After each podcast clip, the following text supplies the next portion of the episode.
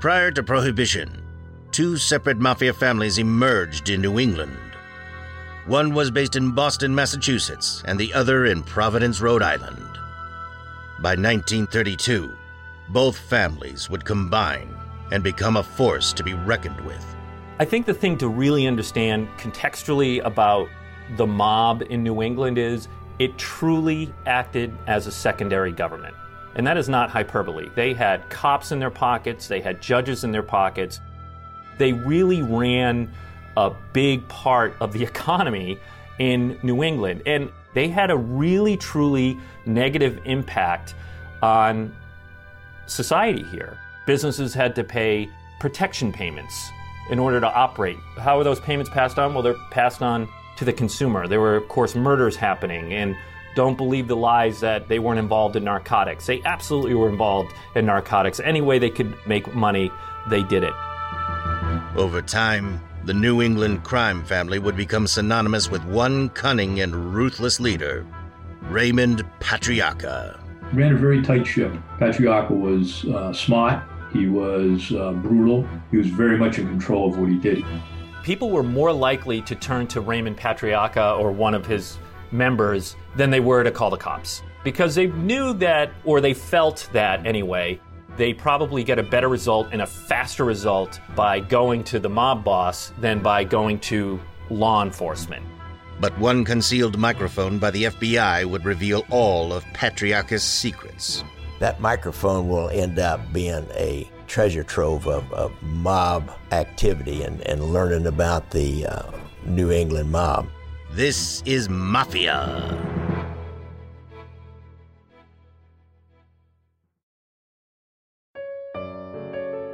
Raymond Loredo Salvatore Patriarca was born March 17, 1908, in Worcester, Massachusetts. Gary Jenkins, host and producer of the true crime podcast Gangland Wire, discusses Patriarca's beginnings. Raymond Patriarca, like all the major mafia figures of the 20th century, uh, his ancestors were Sicilian, of course, and his father, Elatario Patriarca, came over from Sicily in the early 1900s. And he married a woman named Mary once he got over here, and Raymond was born uh, an American citizen. By the time he was three years old, they moved to the Federal Hill area in Providence, Rhode Island, where he would spend the rest of his life. During the turn of the century, many Sicilians immigrated to Federal Hill, bringing the Black Hand Mafia with them. In 1917, Frank Butsy Morelli and his family moved to Providence. It was around this time that Frank and his brother Joseph formed a robbery gang. Now, some will claim that they're the real robbers, not Sacco and Vanzetti, who killed a guard and a pay clerk in that famous 1920 Braintree, Massachusetts robbery. During those years, most people would consider Frank Morelli to be the face of the mafia in Providence. The other family in that area, which will end up combining with Providence, Rhode Island, was the Boston family, and they were separate at the start. Tim White, investigative reporter for CBS affiliate WPRI, shares insight regarding the two New England factions. When you're thinking about one of the staples of organized crime, which is gambling, and you're thinking about other staples of uh, shaking down businesses for protection money, you're going to go where the volume is, and the volume is primarily in the Boston and uh, Providence areas. Gaspare Messina was the leader of the Sicilian based mafia in Boston. In late 1930, Messina was selected by fellow mafiosi to become a temporary capo di capi after stripping the title from Joe Masseria during a feud with Salvatore Maranzano, often referred to as the Castellammarese War. Joseph Lombardo, a fellow underworld figure in Boston, was appointed as Messina's underboss and organized several Sicilian gangs. They say his most important accomplishment was that he helped eliminate the powerful Irish Gustin gang. Of course, the Irish had got there earlier and, and had organized into gangs and were just now, when the Italians get there, they're moving out of organized crime behavior into uh, police work and uh, fire department and other city jobs. As Messina and Lombardo got older, uh, there was a new man arrived, uh, Filippo Buccola. He came to Boston from Palermo, Sicily. Joe Lombardo would never rise higher than underboss, and Buccola would become the new boss of the Boston family. And by this time, I believe that Boston family was kind of like the big brother over Providence and the rest of New England. They had their own crews and everything, but Boston family would have been the dominating family.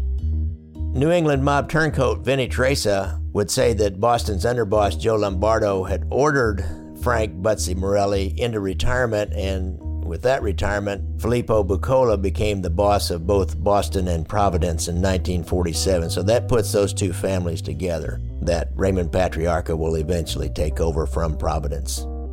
Investigative reporter Tim White discusses the balance of power between Providence and Boston under Patriarca's impending reign.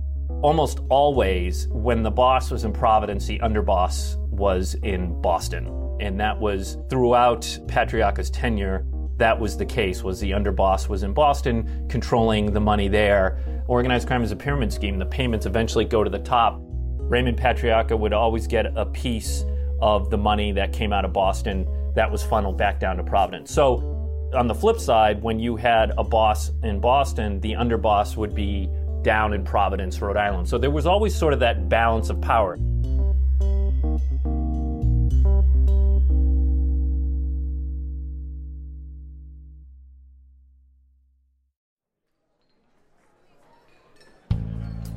Growing up, Raymond Patriarca's father ran a bar and liquor store where young Raymond was first exposed to the criminal underworld. At age 17, Raymond's father died, leaving behind his wife Mary, their two daughters, and two sons. Raymond had already quit school when he was like eight or nine years old, and, and all the kids were old enough to work, and they all lived in the same Federal Hill house. And they got along okay. Uh, Raymond would later tell a uh, congressional committee that he drifted a little after his father died. You're talking about a guy that grew up in the Great Depression, and he grew up most likely of very little means. We see a lot of time in many gangs, not just La Cosa Nostra, but many gangs, they prey, I suppose, on people who are down in their luck and looking for a way out. And crime can be very lucrative sometimes, uh, it, especially in context to the little means that they have. He turned to crime and he was good at it. As a teenager, Patriarca worked as a bellhop and shined shoes. Probably spent more time stealing and hijacking trunks and running from the police, judging from his record of, of arrests from an early age. By this time, by the 1920s, Prohibition came along, and like every other rising young criminal during Prohibition, he was arrested for transporting illegal alcohol and got his start uh, in uh, organized crime because of Prohibition. By the 1930s, Raymond Patriarca gained a reputation for being a professional criminal. In 1931, Raymond Patriarca was sentenced to a year and a day in the federal prison at Atlanta for transportation of a female over the state line for purposes of prostitution, which is the Mann Act, kind of the start of one of his early uh, organized crime activities. The following year, Patriarca was charged with committing an armed bank robbery. Fortunately for Patriarca, the witnesses refused to identify him. As his notoriety grew, the Providence Police Department listed Patriarca as a public enemy. This list allowed them to arrest him or anybody on that list on site and bring him in for at least a few hours. Raymond Patriarca also had significant political influence. In 1938, Patriarca was paroled after serving a few months for a five year robbery conviction. His early release was due to Daniel Coakley, an elected official on the Massachusetts Governor's Council, who secured a pardon for Patriarca. Mr. Coakley, who was close to the governor of New Hampshire, had written a petition for parole that included an appeal from a Father Fagan. No first name, just Father Fagan. This priest claimed that Patriarca was a really nice young man and needed to return home and care for his ailing mother. Daniel Coakley had just made up this priest. But this action will enhance Patriarca's reputation with the other mobsters that he had really good connections that did destroy Coakley's political career. Years later, on April 27, 1952, Filippo Buccola held a party in Johnston, Rhode Island to celebrate his retirement. and Raymond Patriarca's ascension to boss of the New England crime family. With Patriarca at the helm, he soon began to organize several small crews, making big jewelry scores, bank and armored car robberies, and opening several gambling establishments in and around Providence. During this time, he got an underboss who had been with the Bonanno family, a man named Enrico Tameleo. He's also called the referee, and he would be Patriarca's underboss uh, until both of them were pretty well gone. But this gave him solid connections back to the five families and the commission. One of those connections was Frank Costello, acting boss of the Luciano crime family. He got involved at this time with the Luciano family acting boss Frank Costello in the gambling business. Frank Costello was really well known to, to branch outside of New York, especially with uh, with slot machines out into the country. So, and he was he was a gambling czar for sure of, of New York. The commission agreed that he could have Boston and Providence at that point in time, and, and with that came the majority of New England, wherever there could be any kind of mob activities. He had the respect of New York. There are the five crime families in, in New York City, and very easily, any one of them could have tried to control the rackets, the gambling operations, prostitution, the drug trade in New England. They are the most powerful crime families in the country. The Genovese crime family in particular held Patriarca in high regard. They uh, would call on Patriarca for his guidance, for his help, his advice. Patriarca even sent down one of his favorite pet hitmen to help out the Genovese family in New York City. And it was because of that that he was able to hold back New York and grow his power in New England and, and his control in this area. Patriarca would go on to appoint Gennaro Angiulo as his underboss. Around this time, Angiulo had a very successful numbers racket. Patriarca probably had made him an offer he couldn't refuse. Patriarca brought him into his family and made him his kind of like his boss down in Boston, but he had to get a big piece of Angiulo's gambling action.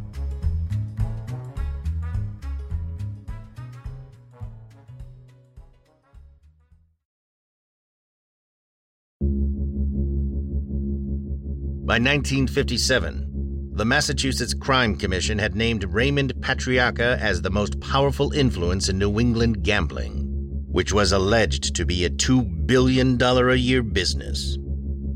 In November of that same year, an estimated 100 mafiosi from the United States, Italy, and Cuba congregated in upstate New York for the infamous Apalachin meeting.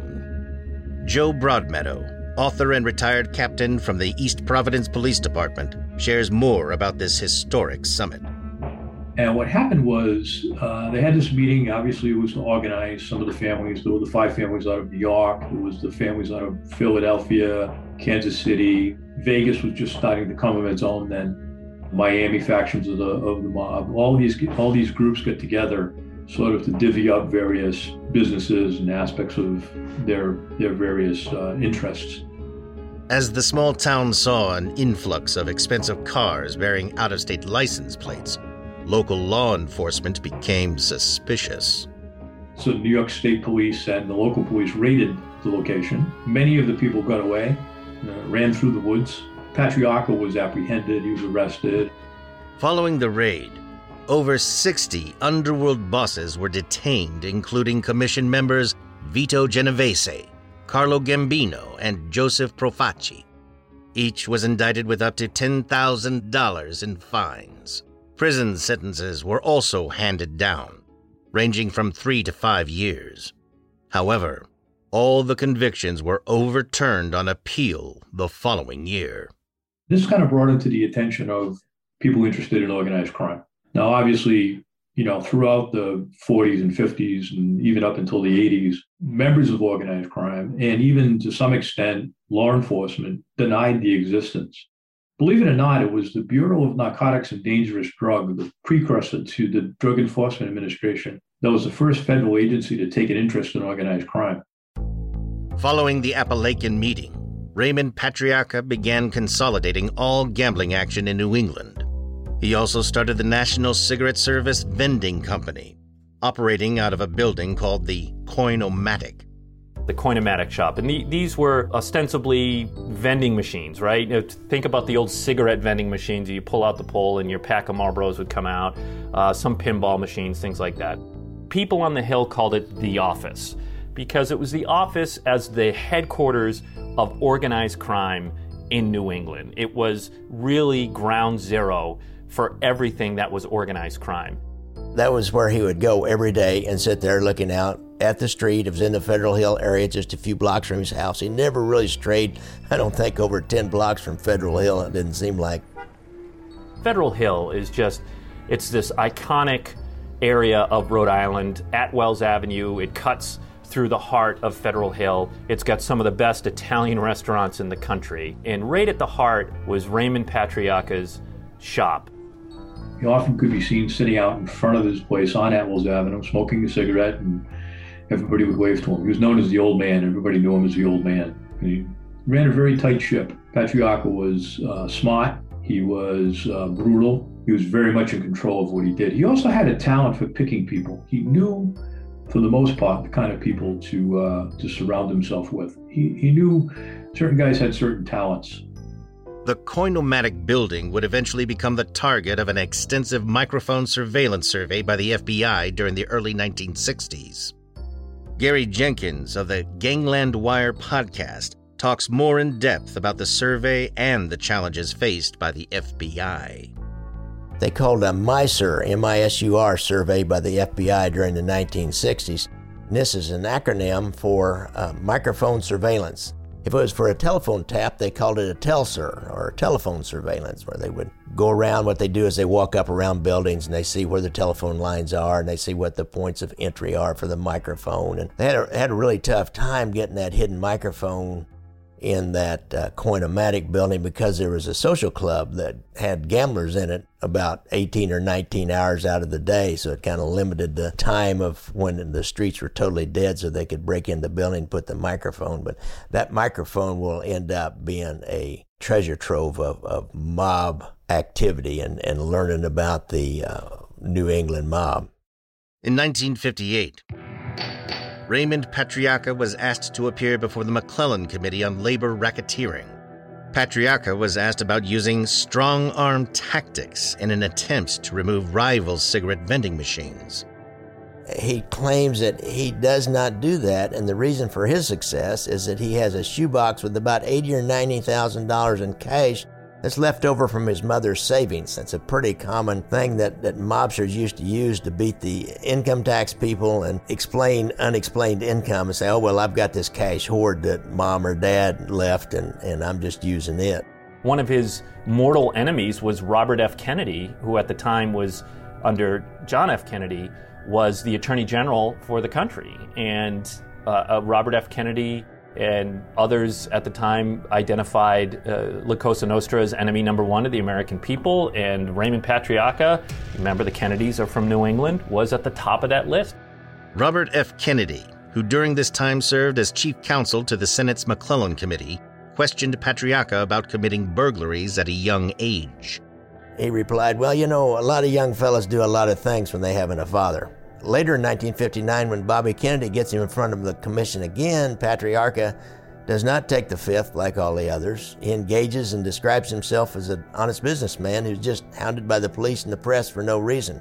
He got national attention for that. I mean, you can you can Google it and YouTube it and see his testimony as he's being questioned about senators about like, hey man, what's your real job? You know, everyone says you're the mob boss, and of course he denies that. It's none but a lot of hookwick that you people have been giving me for a long time. And I wish I wasn't on trial and get this case coming up. I'd like to talk to the United States of America what's going on. Matter of fact, uh, a year or two later, Patriarca took out a large advertisement in the Providence Journal Bulletin to complain about their coverage of him. And he said, like, for example, your newspapers seem to take fiendish delight in their unwarranted and unjustifiable characterizations of me, which you infer that I'm involved in illegal activities. He took no shit from lawmakers down in Washington. He he fired right back at them, and um, Yeah, I mean, that almost catapulted his legendary status when he was on that national stage.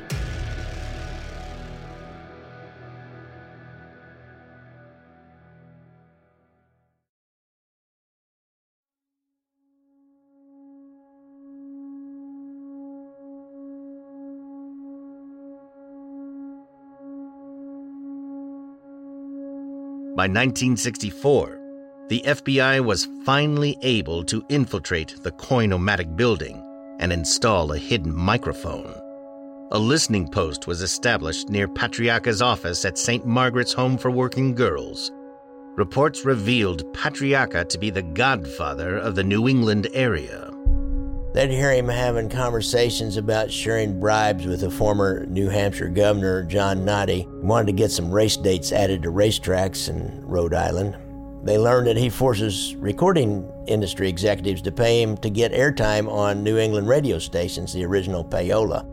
They hear insurance executives coming in and asking him about all the auto thefts in the area. He had a big auto theft gang going, headed up by a guy named Gerard Ouimet. So the insurance people were tired of paying all the complaints, I guess, and they knew to go into uh, Coin-O-Matic and talk to Raymond Patriarca and see if they couldn't do something about it.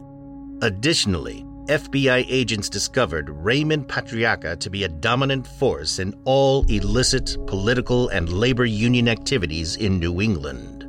People would even bring him like complaints. Like I said, he was like the godfather. Look, Raymond Patriarca, while he was big in power, he wasn't big in stature. He was a pretty short guy. I think he was five foot seven. He didn't have this big physical presence, but he had the big presence in the community. People were more likely to turn to Raymond Patriarca or one of his members than they were to call the cops. Uh, because they knew that, or they felt that anyway, uh, they probably get a better result and a faster result by going to the mob boss than by going to law enforcement. There was really no law against placing a hidden microphone. You just couldn't use it in court, but you could use it as intelligence information. And most people, nobody really knew they had them for a long time. Law enforcement worked tirelessly to develop informants within New England's organized crime. In 1966, a hitman for the Patriarca family named Joe Barboza was arrested on a concealed weapons charge. Barboza grew suspicious of Patriarca when the mob boss failed to raise bail money and killed Barboza's two friends for trying to do so. Barboza became an informant not long after. That July, a Providence gambler named Willie Marfeo was confronted by Henry Tameleo, consigliere to Raymond Patriarca, for failing to pay up after a gambling game. Marfeo refused and assaulted Tameleo. This infuriated Patriarca, and he ordered a hit out on Marfeo. Marfeo was shot to death in a Federal Hill grocery store. Patriarca would be indicted the following year for the murder of the Providence bookmaker, thanks in part to Joe Barboza's testimony. In exchange, Barboza was given a one year prison term, including time served. Following parole in 1969, Barboza was told to permanently leave Massachusetts. He would soon face another sentence of five years at Folsom Prison for second degree murder. Barboza would die at the hands of Joseph J.R. Russo less than three months after his release in 1976. As for Raymond Patriarca, he was convicted and began serving time in 1969. Despite being behind bars, Patriarca was still calling the shots from his prison cell. He felt that while he was in prison, his soldiers, his the made members of the crime family and associates, they weren't paying enough tribute to him. And he was pissed off about it.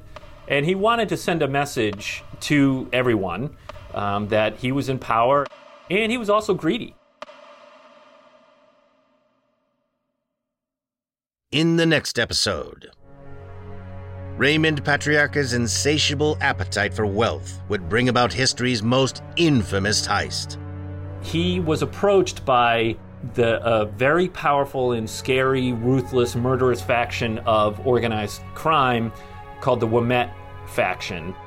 This place was robbed, and it was robbed by people associated with uh, Raymond Patriarca, a guy by the name of Gerard Ouimet, who was known as the Frenchman, was essentially second in command of Patriarca's group, even though he was not Italian. But he was so well respected by Patriarca that he essentially was his second in command. John Ouimet had learned of this secret mob bank, if you will, that, that was in the heart of this old factory building. They call it a factory building, but it's a, a fur storage facility. And a fur storage facility to me is such a you know 1970s Rhode Island thing where people in the summer they would store their furs in this climate controlled building. But in the middle of it, the family that owned this fur business had installed these massive safe deposit boxes. And there were five guys involved, six guys involved in this robbery. And they went into this bonded vault.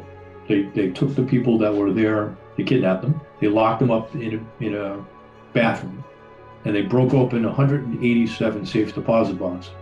This was the heist of a lifetime. The problem was, it was really hard for a long time to figure out exactly how much was stolen. But they couldn't tell for sure because finding a victim was very difficult.